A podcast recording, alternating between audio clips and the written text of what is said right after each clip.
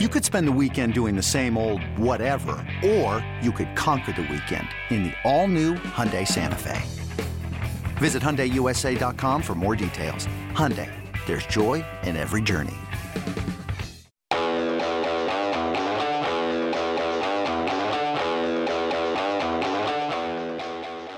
Hey, it's Fitz, and if you don't know who I am, here's a quick bio. Veteran sports journalist who writes, does T V, radio, and is a longtime podcaster. Also, I have stage four prostate cancer, so my doctors advised me to stay home during these covid nineteen concerns. So what am I doing with my time?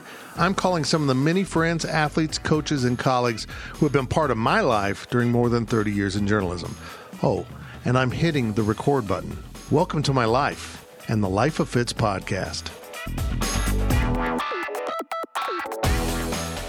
If you polled current or former Kansas State University students and asked them to identify their favorite classes they attended as undergrads, Doctor Dan Keister's sports economics class would poll at or near the top. Keister takes the world of sports and examines it from an economics point of view. But it's not just the class the students enjoy, it's Keister himself. He's a man with a loud voice, a big personality, and as he admits, sometimes unfiltered opinions. Plus, he's a damn good teacher. Dan Keister grew up in southern Missouri, attended Drury College in Springfield, and then earned both his master's and P H D in economics from the University of Missouri. After teaching at the University of Arkansas for four years, he arrived in Manhattan in the fall of two thousand four, and this Missouri man has found himself a home in the heart of the Flint Hills of Kansas.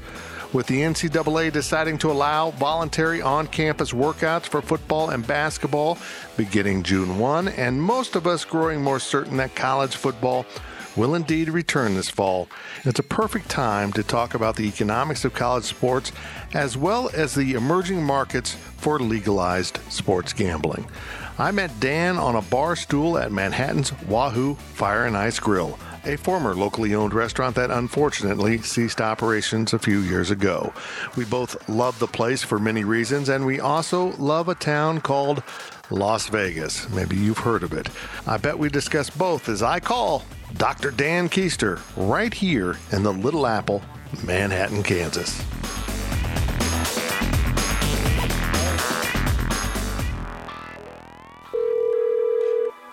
Hello? Doctor Dan Keister, the one and only. How are you doing, sir? I'm doing great, Fitz. How are you doing? I'm good, man. I'm good. Just hanging out, sitting inside, talking on the phone instead of out enjoying the weather. Huh. Do, do you want to uh, come to my class and give me that introduction on occasion? You had me come talk to your class once and never invited me back, and I, I get the message. I get it. I, next time, wear pants. I will do that. I understand. No, we'll have you back for sure. I've uh, I've I've had the who's who in that sports econ class. You have. I feel like, so. Who who all have you had in your sports econ class? Oh gosh. Um, Quite a few people. If you count Zoom, we had yeah. Jay Billis a couple times, That's which cool. was uh, was really cool. Um, also, Dave Meltzer. I don't know if you're familiar with Dave. He uh, covers M M A and pro wrestling, and he worked for the National. Frank DeFord called him the best sports reporter that he had on that whole all-star wow. team, and he's a really brilliant guy. And so I get him most years to talk about uh, – you know, the like unions and wrestling and M M A and stuff like that, and just the economics of all that. Uh, we had Vahe Gregorian uh, this past semester. I guess he's come a couple of times. Well, yeah, I need to get you back for sure. Vahe. Um, Vahe's great. Vahe's awesome. John Allen, you probably know John. Yeah, sure, uh, sure. Yeah, he was fantastic. Now, he kind of opted out uh, since he, uh, I think he sells himself way short because his experiences are extremely uh, interesting to the students, and um, but uh, he came for a few years and was just fantastic about his experience. And for those that don't know, is a general manager of the uh, Cincinnati Reds, and um, Vinny Maiulo uh, this year. Hmm. Uh, probably not a name that most people know, but I'm a big fan of Beeson, the uh, sports betting network that Brent Musburger started up. Oh yeah, yeah. Yeah, so Vinny is uh, um, one of the sportsbook directors at the South Point.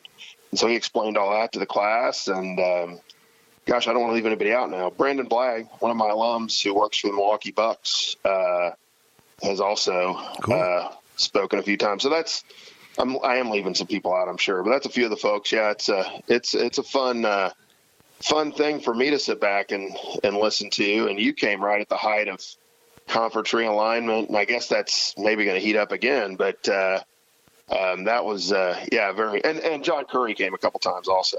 Uh, huh. So, so we, we, we had John come in. It, it was interesting. Um, the students this past year kind of voted against, well, we had limited spots and they weren't as much of having the athletic director this year. So I don't, I don't know Gene Taylor. I've never met him, but That's great. I know he's spoken to the other uh, sections and I think he's willing to do it.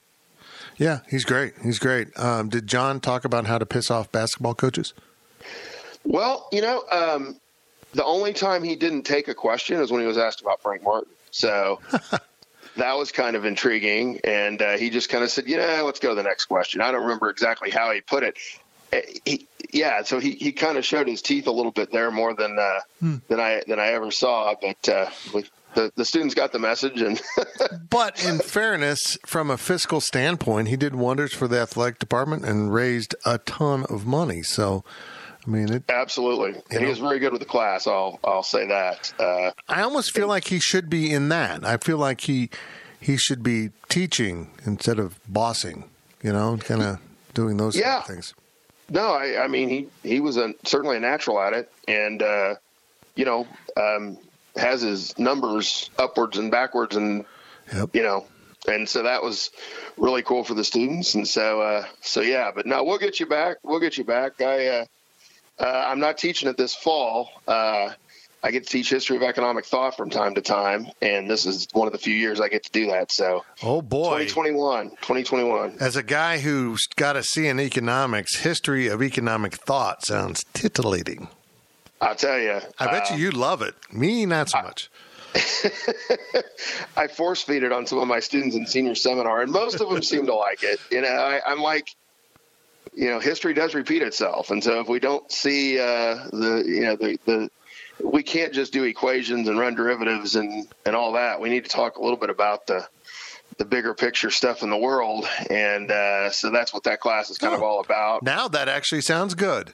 I yeah. actually would be intrigued by that. Well, and that's, you know, we came to it this semester. You know, what would, what would Schumpeter say about this? What would Milton Friedman say about this? What would John Maynard Keynes say about this? And so, uh, you know, the, the, my job gets more interesting to people. Like the Great Recession, um, you know, all of a sudden I became very popular in terms of of wanting to, you know, speak about different things and whatnot. And so, I mean, I'd rather not be popular, obviously, but uh, yeah, we get we get more people.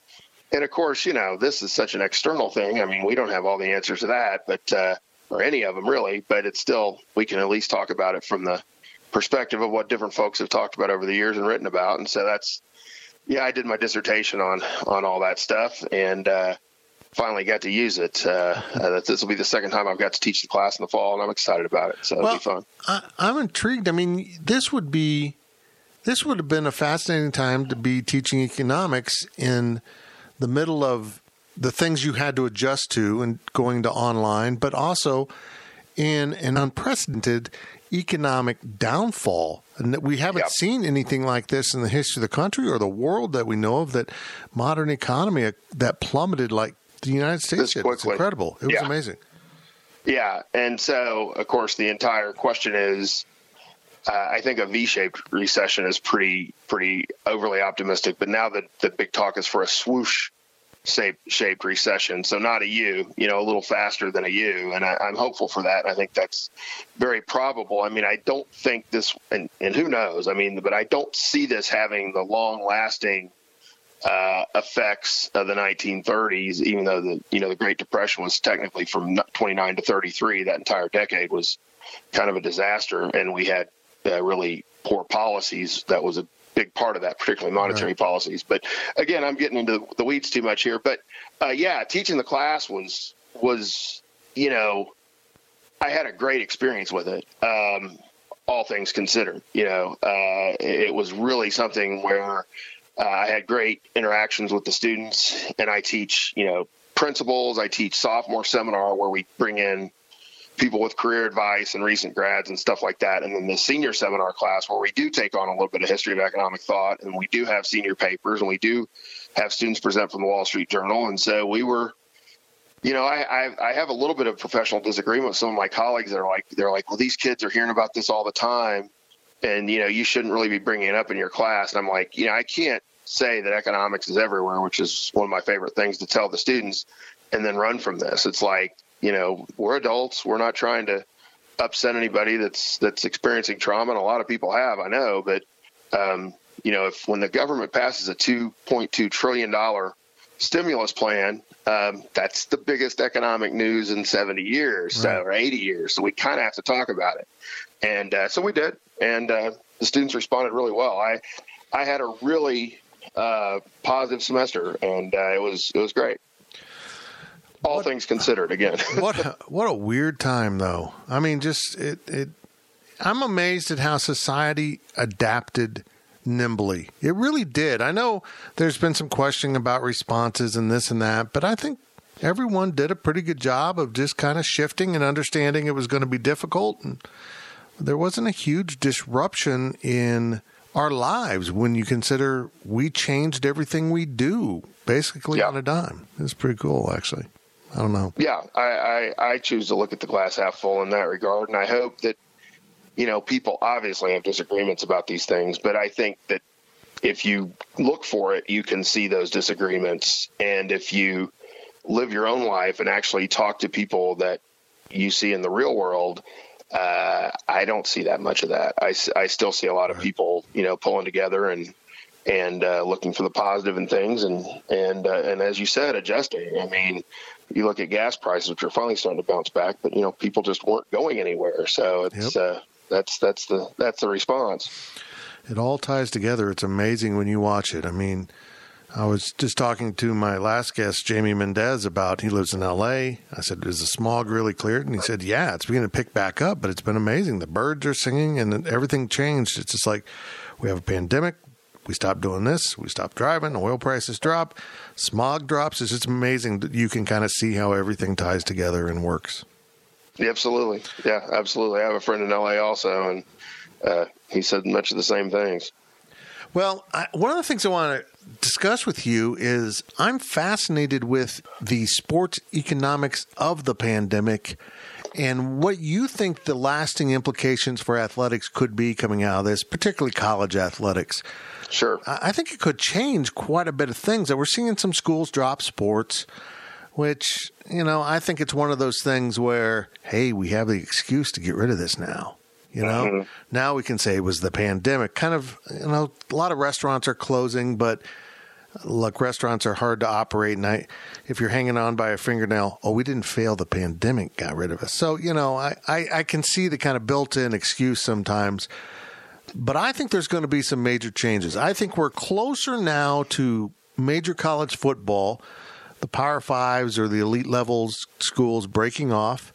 I think we're really in for a big separation more than ever before between the haves and have-nots in college athletics. I think it's right around the corner now.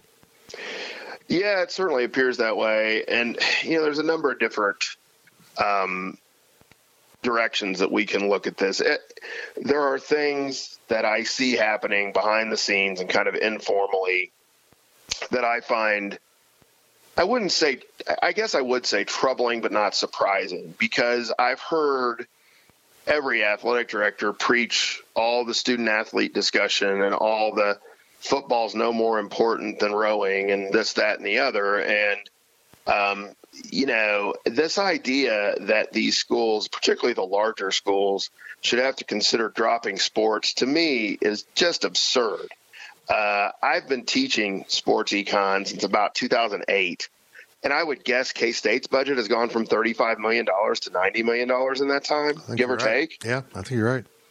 I, I mean, so it's impossible to make it on fifty million dollars. Like, I mean, if we're really about student athletes and we're really about um, the experience and all the stuff that's always been, you know, reasonably bogus that these folks talk about, then, you know, renegotiate contracts, then, then, you know, across the board, the big time coaches' salaries, the big time assistant salaries, the, the administrators, top to bottom. It, it, you don't have to pull the scholarship from the person on the, on the rowing team to make ends meet. You, you have a lot of money that has just grown exponentially in recent years. I, I mean, it wasn't, I don't mean to sound like the old fuddy-duddy, but I remember when a three million dollars coaching contract in college football was just astronomical. And, uh, you know, now you have assistants making a million dollars a year. And I don't begrudge those people any of that money whatsoever. But um, I think it's going to be, you know, very difficult to not expose things that people, I guess, already kind of knew uh, throughout this process. And so I do think you're right. I do think that the group of five, uh, those type of schools are, some of them are going to go away from D one. And, they may, and again, they may not have the choice. I mean, it may be a restructuring of of athletics uh, in general. I mean, just one minor thing I've heard informally, and I don't know what schools are doing this and what schools aren't, but um, this idea that, you know, some of these schools are not paying for their student athletes to take summer school. That's how they're cutting back on their budget unless the student needs it to be eligible. And it's like, that's horrible. Yeah. It's like, it, that's where you're cutting back. I mean, how can you sit there with a straight face and say that you're about this student athlete experience if you're discouraging students from taking classes and paying for them? I, I mean, I don't know that anyone's gone on record as saying that's the case, but I've heard enough reporters say kind of informally that that's happened at various places that it just, you know, uh, bothers the hell out of me. But, you know, I'm I'm not a czar of athletics, so I can't make those decisions. But uh, to get back to your earlier thing, yeah, I think that there's there's big changes on the horizon, and whether it's sixty schools that, that stay big or eighty or forty, I, I don't suspect it'd be that few, but uh, yeah, it's going to be a bit of a free-for-all, I think. And of course, the N C double A has plenty of uh, folks that wouldn't mind um, wouldn't mind uh, uh, leaving, at least formally or informally. I know, you know, John Sunvolt brought that topic up when Missouri got some of their absurd uh, penalties uh, right. from this bogus tutor recently. Yeah, the, the inconsistencies of, of the N C double A are astonishing. Some people get away with stuff, and other people, it's like, oh, thanks for turning yourself in. Here's a hammer. You know, and yep. That's what happened to Missouri. By the yep. way, you're the second Missouri grad on this podcast. What the hell's going on? Well, you have to class the place up a little bit, Tim. You know, I know. I mean, uh, I mean Gabe DeArmond was slumming, but now I got a guy with a P H D from Missouri. Holy crap. That must be a tough coloring book to finish to get a P H D at Missouri.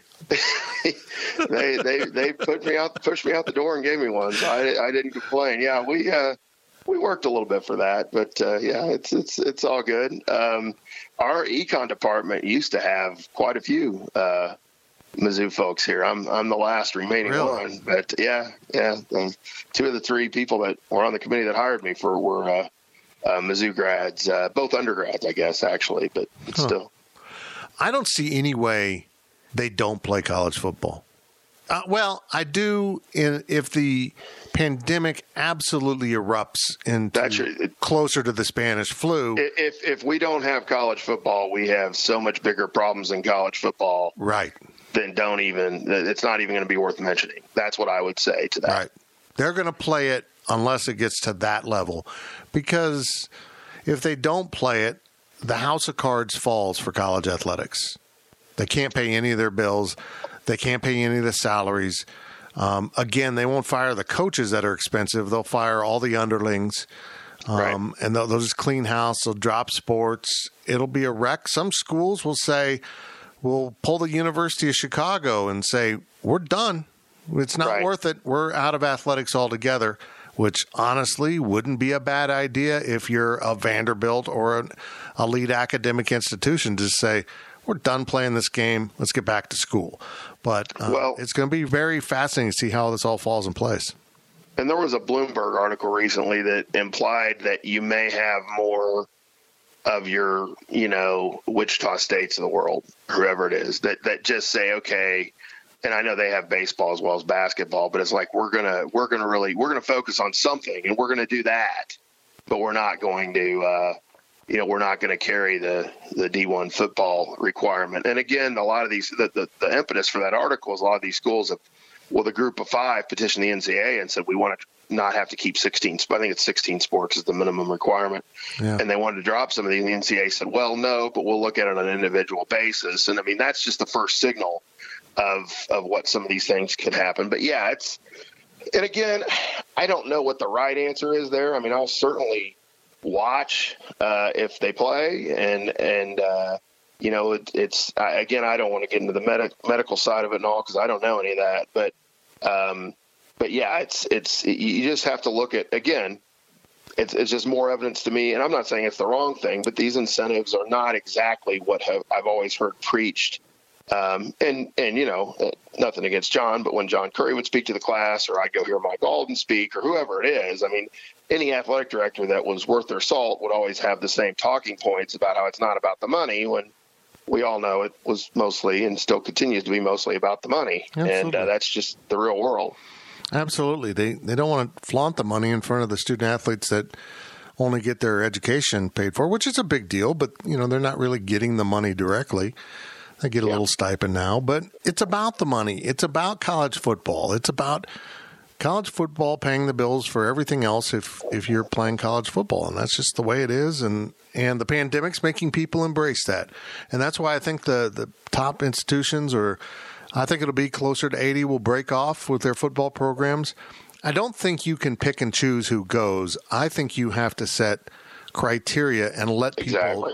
Let people decide for themselves, because yeah. if you don't, if you just exclude, you're going to have lawsuits, because there's big money at stake. Antitrust lawsuits, yeah, yeah, and that's and again, it's it's it, it will be expensive enough that you won't have to exclude, as, as you implied. Right. I mean, it's um, you either have, you know, a lot of these schools over the years um, have had some really creative, let's say, accounting measures just to prop themselves up to fifteen thousand average fans so they can stay D one. Right. And, uh, you know, they, those schools shouldn't be D one. And, of course, the end result will be uh, a higher percentage of of, uh, of exciting games for the fans, I suppose. So that's, that's uh, a positive uh, in the end. I mean, when you can't schedule, gosh, I'll say, well, I don't know, Troy, Alabama beat Missouri in two thousand four, so I'll throw them out there. And yeah, they wouldn't make it, I don't think. When you can't schedule them, then you have to play Indiana or or right. Ohio State or whoever it is. So. And that's the other side of it. You're not going to be able to schedule two, three wins every year in that non-conference schedule if you're only playing amongst the elites. Right. On average, that group of elites will go five hundred, and right now they're going above five hundred because they can stock up those non-conference wins. So it's the schedules will ref, re- resemble what we saw in the sixties and seventies, right. again, I think, which is good. That's fine. Yeah, I'm, that's I'm, that's a positive of it. Absolutely, I'm all for it. Some fans are just going to have to realize that eight and four is a pretty damn good season when you're playing all likes and not not Missouri right. State, and you know, not a couple of those other schools. I also think with it, there's no reason if you're the Big twelve. Certainly the Pac twelve, to be playing a full conference schedule in every sport with all that travel. I, I, I think we might see a realignment of how we think about conferences in a more regional theory with those quote-unquote Olympic sports. If the reality is it's, it's silly to pay for a bunch of air travel to play a sport where you're not making any money. It's crazy. Exactly. Yeah. No doubt. I mean, we've seen, again, um, for those that don't know, I guess we already mentioned I went to Missouri, but I follow the athletics there pretty closely, and they're going to play in Sp- they're going to play in Springfield this year, and they're going to play in Wichita this year. And, uh, you know, that uh, Wichita is one thing, but uh, that that would have been pretty unheard of not that long ago. And it's it's I'm certain in response to, you know, trying to cut back on travel a little bit, which makes a lot of sense in this day and age. Although I still don't think they should go to Springfield, but that's just my snobbishness. So. Oh, poor Missouri State. Are, are they are they still Southwest Missouri in your heart? Springfield Teachers College. That far back. I mean, if, if you know, I get some people upset at me, but uh, you know, I, I I I look at this from the and, and I'm I'm tongue somewhat in cheek here, so don't get too upset. But uh, I went to Drury College as an undergrad, so right. I was you know four blocks away from what was S M S at the time, and, uh, and then of course I did my grad work at, at Missouri. And to me, this genie left the bottle a long time ago, but I feel like a state institution is Kansas State. You're the land-grant school. You're the ag school. You're doing things to extension for the state. Missouri is Missouri State in that regard. Like right. they are the, the land-grant. They are the ones that reach out to the entire state. They're they're the, you know, um, you know, and it's Texas A and M. It's not really Texas State if you look at it in that regard. So Uh, yeah, I, I can't bring myself to, to say those words you've mentioned a few times, uh, or I'd get too much grief from some of my friends. So I, I right. uh, yeah, but uh, good for them. I mean, it's uh, we'll we'll see how it all goes. They came up and played football at Mizzou a few years ago, and I think the first half was something like forty-two to thirty-five. I mean, it was just unbelievably terrible defense by Missouri, and then uh, things got a little better in the second half. But I was I was getting all kinds of Uh, people giving me grief during that because they know how I feel about about uh, about M U. So anyway, there's no good to come out of playing football against a one double A. I still refer to them as that. Yeah. Within your own state, within your own neighborhood, it's just it's not a good thing. Yeah. Uh, there's there's literally people talk about in basketball. There's nothing to gain by scheduling. You know, K U scheduling Wichita State, B S on that. But there's nothing to gain for Missouri to play Missouri State. It just isn't. It, Yeah, and, and, well, fortunately, it's you know that they, they, they were decent enough that it wasn't a big issue, but but I, there was a few minutes there that were you're just kind of like, what is what is this? So it's uh, I think the season turned out pretty poor that year, though, actually. So I, Iowa State probably feels the same way about having to play Northern Iowa all the time. Does, yeah, well, Northern Iowa, you know, uh, they're they're a power, and of course that whole that mm-hmm. whole conference is, which makes it uh, makes it tougher. But they hired um, uh, Petrino, I guess, there's down there. So we'll see what, see how that works out for him. Oh, here we go. That's going to be entertaining.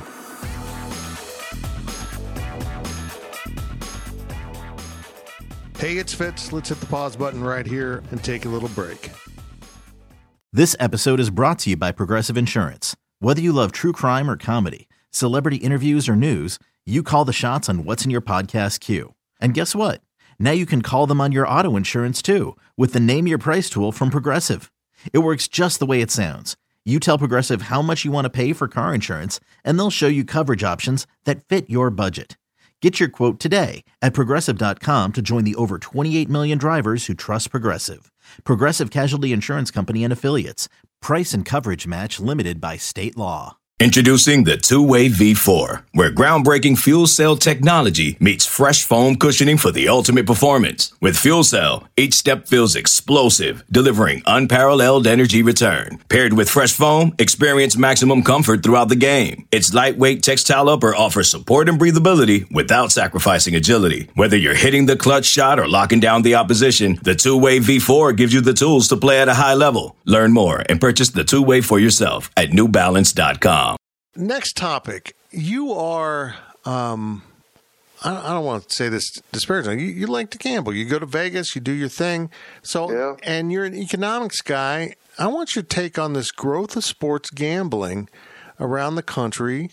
Kansas beginning to talk about it.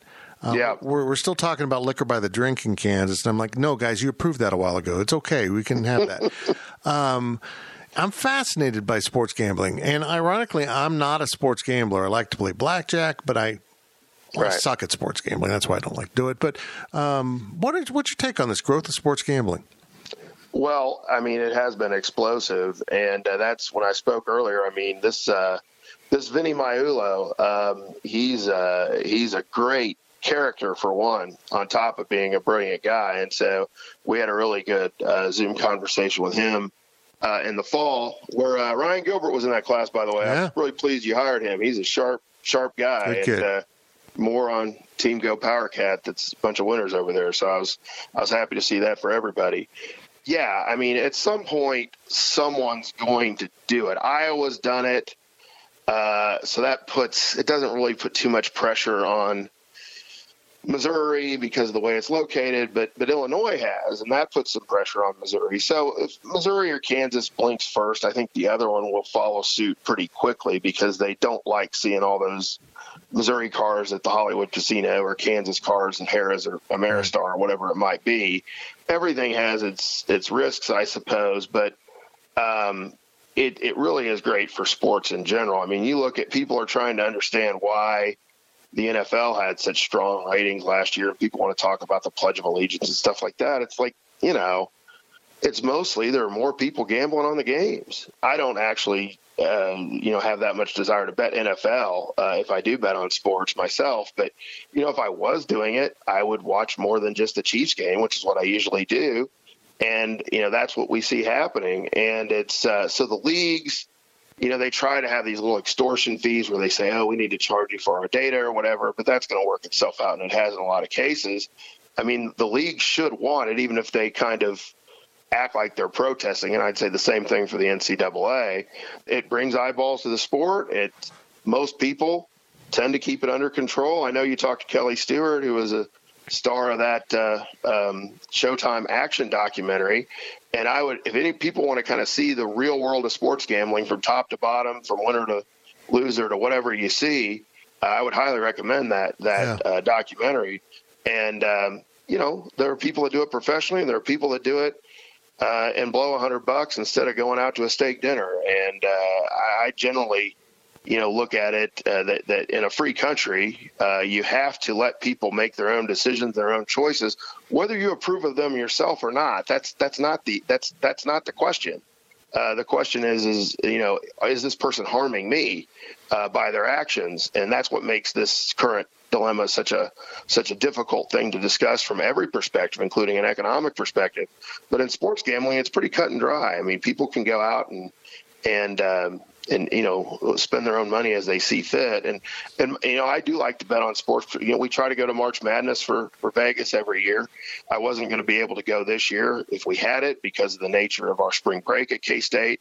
I was very happy to see that the K-State spring break has been changed for the next two years, where Uh, March Madness will be uh, during spring break, assuming we have it. Mm-hmm. And, uh, you know, because I I'd gotten together with my buddies just about every year since, like, gosh, I don't know, ninety-five out there, no, probably like ninety-eight out there.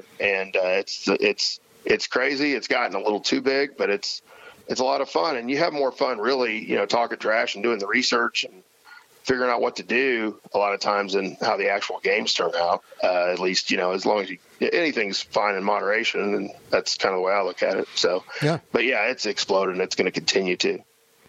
Well, you once it starts spreading, once, you know, you have the app where states yep. can, people in states can go gamble on the app, you got to hop on board. You're just being silly now. I mean, it's out there, and particularly with Kansas and Missouri, people just right. cross the state line.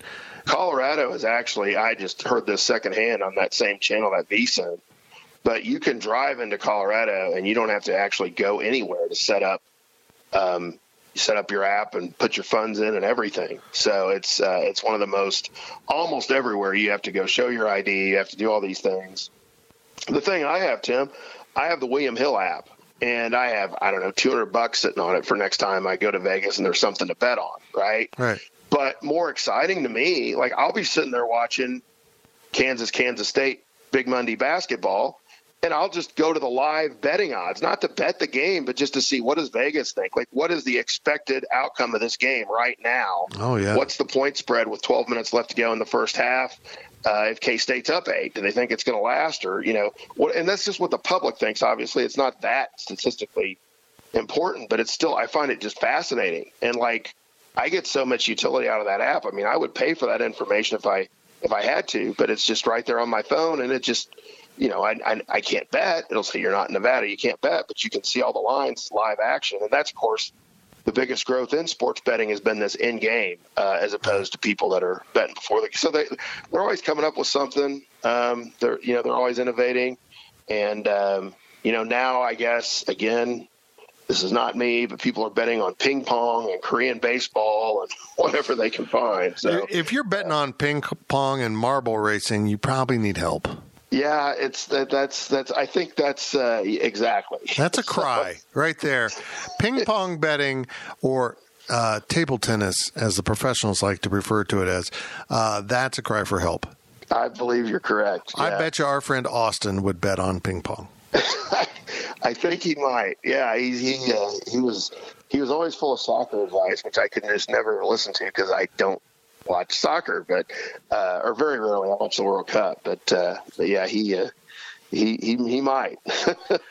Speaking of that, how much do you miss Wahoo? Oh my God, uh, it's just I, you know, I thought about that when I, I knew we were going to visit, and uh, yeah, I mean that was you know that was a cheers for me. I mean I, I that was my second home, yeah. and uh, I still say it was the best restaurant in town. I'm biased, but, uh, you know, I um, I actually cracked open a Kolsch today because that was the beer choice I'd have out there uh, thinking about talking to you, and I figured that would come up. And, um, yeah, I just I loved everything about it. You know, it's it was busy enough that you could, you know, I could usually figure out a way to get a seat at the bar. And, you know, it was not one of these places that would never put the sports on, uh, even though, you know, the, you're talking to people and having a good, good time on top of that. But it was, it wasn't a sports bar, but it was enough of one that you could really follow everything and, and have a great time. And yeah, they, they knew what to, what to put on there. And gosh, I mean, I just, I don't know. I mean, I just, uh, some of those, uh, pasta dishes and the chimney, I don't, don't get me started. I mean, uh, it was, I, yeah, it's, it, it was great people, great food. The other customers were great. That's that's the thing. I miss seeing the I miss seeing you out there. Yeah. You know, I mean, it's like, gosh, there's so many folks. I, again, if I start naming people, and it, it it'll be a mistake. But I mean, and then of course Austin and Megan too. I mean, it just uh, I just thought the staff was great, and the, and the, the clientele was great, and uh, yeah, I I uh, I miss it. I mean, you know, they'd let us have that banquet room at Wahoo all the time, and we watched presidential debate. I was looking forward to hosting presidential debate watch parties this year, although maybe that wouldn't be as safe as it was in two thousand sixteen, but, uh, and not because of the virus, but, uh, um, but yeah, so it's, uh, it's, it's, it's, it's very much missed for me. Yeah, and uh, I, I miss it a lot. Yep. Uh, and I know you do too. So, yeah. And it just shows how difficult it is in the restaurant business. And, you know, I've yeah. heard some people say, well, the really good ones will survive this pandemic. No, they may not. You know, you just yeah. don't know what the financial situation is behind everything. Maybe they just paid off a bunch of stuff and they're, you know, they're really light on cash flow right now. And then this hits and they're, they're broke. Yeah, that's that's not a business. Uh, you know, I've lucked into the perfect business for myself, Tim. I mean, uh, but running a restaurant would certainly not be the business I would try to do. And, no. Uh, I have this thing where I think it would be really cool, but probably for like a month.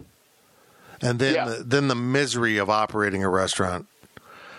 Yeah. I was just, I can't imagine. Uh, the, just the grind, the You know, the back end prep and oh, it's just yeah, and I think and everybody everybody thinks they want to do a bar instead, which I think would be you know easier, obviously. And, but still, it's there is the kind of pride if you did a really good restaurant and you had great food and stuff. I mean, that's more of a contribution to society, I think, than a bar.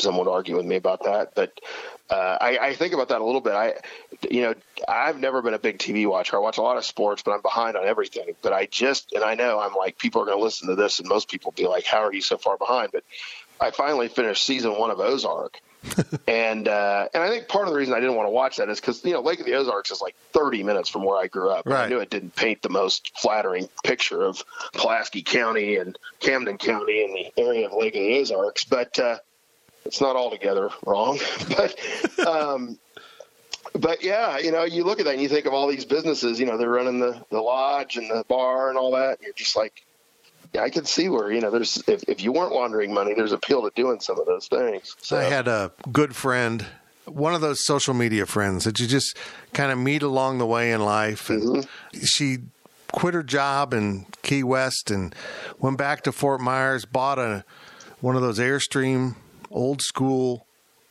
you know, motor coaches and set out, I guess it's a trailer, set out across the United States to find her place. And she gets the Ozarks and she texts me, she goes, "This place is incredible. I never realized it was this beautiful." I said, "It's amazing."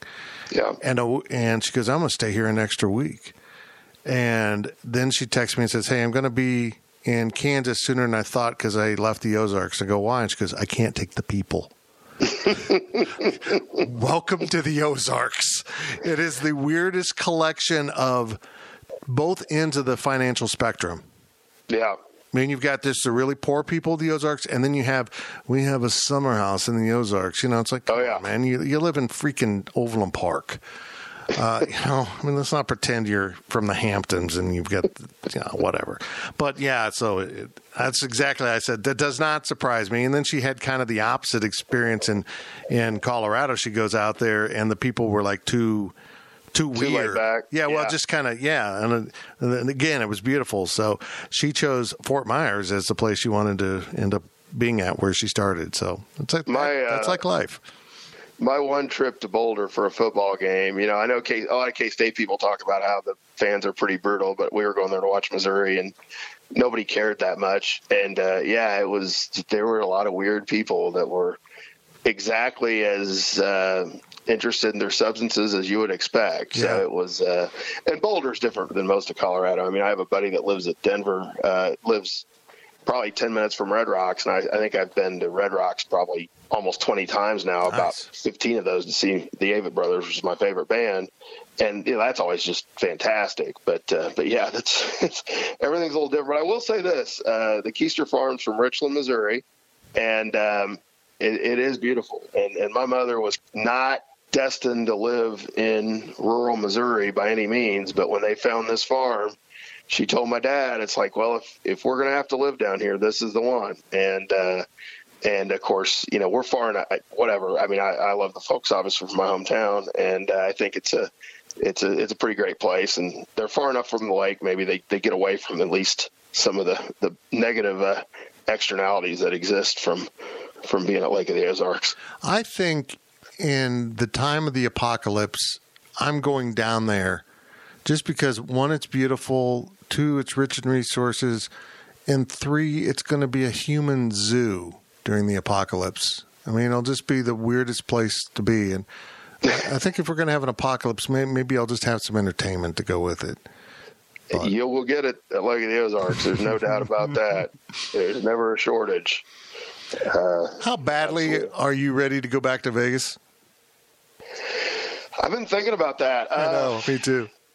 Yeah, I definitely am, am ready. I don't, I, I, you know, I'm, I'm hoping if there's college football and we're kind of allowed to, you know, I don't want to violate whatever, whatever rules and regulations are going to put on us at the university.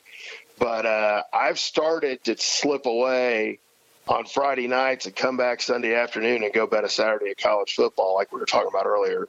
And to me, that's just so much fun, because the thing with Vegas is, like, you go to the books, and we were there last year, K-State, Texas. Gosh, I can't even remember for sure who Missouri was playing. It, they didn't do well. Uh, the K-State, Texas game was obviously riveting, but it was Alabama, L S U day. Mm. And it was, uh, oh, it was Missouri, Georgia, and that, that game was horrible. That's why I don't remember. I choose not to remember too much about it.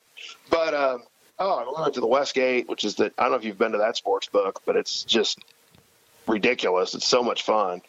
And uh, just just had a tremendous time. So, I, you know, I don't know how quickly it'll be, but, uh, yeah, I'd like to be out there for a college football weekend for sure, and and uh, do all that. But, you know, they're not going to have real poker. I mean, I've I've had some success over the years off and on with poker, and uh, which to me is not really gambling. I mean, it is and it isn't. It's a game of skill. Yeah, it's it's uh, it's one of those things that you can make a few bucks at, and um, you know, they're doing four-handed poker if they do it at all right now, and I don't think the casinos are going to do it. And so I'm, and I understand. I mean, everybody's passing the cards and the chips and all that, but I'm hoping they can find a way to have have poker safely, because that's, you know, A, it's the best thing for your budget out there if you go sit and play poker for four or five hours.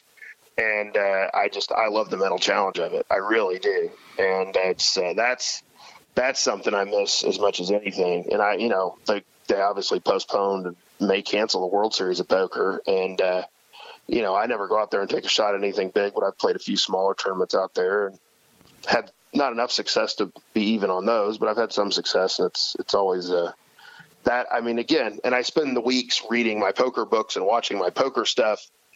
You know, the preparation's more fun than the event a lot of times. When you take a big vacation, it's like you plan it more in your head. That that's the that's half mm-hmm. the half the fun. So yeah, I, I miss it, and I've kind of decided if I do go back, when I do go back, I'm just going to be like, okay, we're staying at the Wynn, and we're just going to do it right, assuming that the prices are still somewhat reasonable, and just maybe go less often and do it a little little differently. Although I do like to stay at that South Point on occasion too, because they're a high uh, high service place, and they they treat us well. So maybe I'd do a night out there, and then hmm. a couple nights at the Wynn or something. I don't know. Yeah, the Wynn's nice. I love it. Uh, man, I know. We stayed there. Um, uh, it was one of the basketball tournaments we covered back in the Huggins Martin. Yeah, it was just great. I mean, I, we caught some Southwest special. It was amazing. You know, they'll do those Southwest vacations, and we ended up paying like a hundred, less than a hundred bucks a night for. That's unbelievable. For the win. And Tim, we were out there, it was K-State U N L V. That's when it was. That's when I was there. That was that same weekend. Yeah. And then the K-State U N L V game got scheduled for. Oh yeah. The same time oh yeah. That's right. Because I was covering so the damn basketball. Not to go game. To the game. It was like yeah, the K-State U N L V basketball game. So that's that was the weekend we planned on going, and we were going to go to the basketball game, but the timing didn't work out well enough where we went. We ended up, you know, staying at the sports book instead. But, I don't blame you. But yeah, but no, it's that's that's a great. They used to have some great Southwest vacations. Used to be the way to go. You could you could do well on that. I would like to point out that. Uh, little did we know that when I covered, you know, of course I volunteered. I never, I don't travel anymore for the, for work, but I did volunteer yep. for the Vegas trip. Yeah. Uh, and I, no, I missed you out there. I was disappointed in that. I, I'd like to point out that I covered the high point of the Kansas State basketball season, which came in like the first two weeks of the season. That was yeah. the high point. We were at the Westgate, and then we went to a little burger place. And, you know, they had, we got them to put the K-State uh, Texas game on. But again, was that game, I don't know what they, they, we couldn't get the basketball game. They couldn't, I don't know if it was E S P N Plus or what it was. But, yeah. Uh, so we, we kind of were following along and, and, uh, and uh, didn't, didn't get to see it, unfortunately. But yeah, it's, you know, it's, I was reasonably excited when we won, but, uh, Uh, that that passed pretty quickly. That's my thing about going to Vegas. You get out there and you're going to be socially distanced from everyone.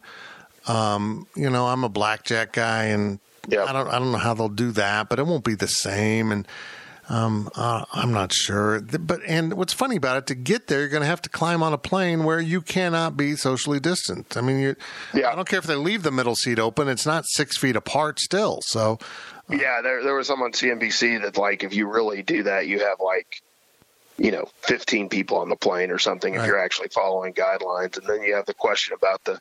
The air and stuff, and I'm I'm not at the point where I can drive out there, so I don't know. I I, I go back and forth on it, but uh, you know, I think three people at a blackjack table. I mean, you can still get some camaraderie there, but yeah, it'll definitely definitely not. Have you seen these shields that they supposedly are going to put up? I don't think they're actually going to do it, but I mean, that would be like a pretty. It's one thing to have a shield like in front of the dealer, but they're having these individual shields for each player that I've seen on Twitter and stuff, and I'm like, that doesn't look like fun at all. No, I'm out on. I don't want to sit in my little cubicle and play blackjack. Exactly, exactly. Although I think that'd be good for everyone else if they put me in a cubicle. Especially bringing me free drinks, a cubicle would probably be best for me. Just probably work out best for all parties involved, including the greater Vegas area. Yeah, I'm, dude, I'm just ready to get back to normal. It, whatever. I don't know what the new normal is going to be, but it's not going to be this, and it's going to be better than this, and.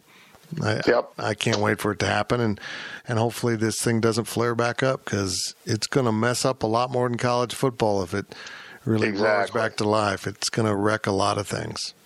And, you know, I'm just generally try to be an optimistic person, I think, and so I feel I don't I don't know how confident, but, you know, a lot of these schools are starting to talk about coming back, you know, closer to the middle of August and breaking at Thanksgiving, and at least that seems like something that's somewhat based on reasonable response to the data, uh, what little we have. And of course, obviously, if they had to, you can send people home at Halloween or whatever, if things start to go the wrong way. I'm glad I don't have to make those decisions, but I kind of, I, I, I tend to hope that's what we do. You know, I miss my students in person. I did a lot to try to interact with them on Zoom and, and have review sessions. And I continued to have live classes, uh, pretty frequently, um, after the, cancellation. I'll say this, as you're getting back to my predictive abilities, I'm very blunt in senior seminar about what I think about different things, because it's twenty students, it's all our majors, they're getting ready to graduate, go out in the world. I feel like I have a pretty good rapport with them. And talk about foot in mouth. I mean, I was sitting there the Friday before spring break saying, well, they're making me draw up this plan about how we might have to teach online, and yeah, I guess I have to turn it in, and you know, I mean, like I'm going to be doing that, and then a week later I look like the village idiot. So it, it, uh, it happened quickly. It it happened real quickly. Once it got going, um, man. I mean, I'm in Kansas City covering basketball, and as we're yep. sitting in the game, we're hearing about the stuff going on in the Big Ten tournament, and then the N B A stuff, and I'm like, oh boy, here we go. Okay, so I'll, I'll just come clean here, and some people will hear this and think the worst of me, but I didn't get anybody sick, so. I was in Vegas. I went to Vegas over spring break. We left that Wednesday early afternoon and cut the trip short, but we got there. Uh, I got out of the airport. I got in just in time. Uh, again, I was on the plane. The K-State game was getting ready to start. I was like, we're going to win this one. So I bet on us to win and got to the hotel. And a lot of times I get all excited. I go straight to the poker room or whatever.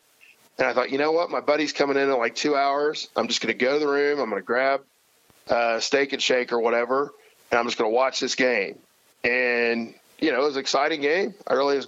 And then the next day when all that broke, I was like, well, at least I enjoyed that. And the Saturday before, I went to the Missouri-Alabama basketball game, which wasn't the greatest game in the world, but Missouri won. So it's kind of a nice end of the season. And it's like, I'm really glad I did those things because I don't know when all I right. get to do that kind of fun stuff again. I and, know. uh, you know, it breaks everybody's heart. So it's like, and my problems are nothing compared to most people's, I know. But, uh, yeah, it's just we got to roll with the punches.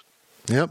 We'll get through this. We'll figure it out. And But I, I'm telling you, if if they don't have college football, I will be leading the riot in the streets, even though I'll have to be six feet apart from everyone I'm rioting with. It's going to be a really interesting riot.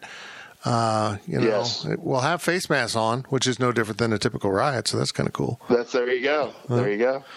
Buddy, good to talk to you, man. I miss seeing you at Wahoo. We'll have to uh, figure out a night to meet up at So Long or Taco Lucha or Tanner's and have a beer. I'd love that, man. And continue, you know, thoughts and prayers to you. And, uh, always hoping for the best for you. Continued success for you, sir. Thank you, brother. Good to talk to you. When this pandemic ends and folks like me who are a bit immune compromised can go back to regular activities, I look forward to having a beer with Dan and so many other local friends I have bonded with on bar stools, either in Manhattan's Aggieville Entertainment District or at a downtown restaurant. Normal and a cold one with pals sure sound good. And here comes the reminder, men over forty-five, go get your P S A scored. Regular measurements of your P S A, the prostate-specific antigen, is the best path to early detection of prostate cancer. Take care, everyone. I will talk to you real soon.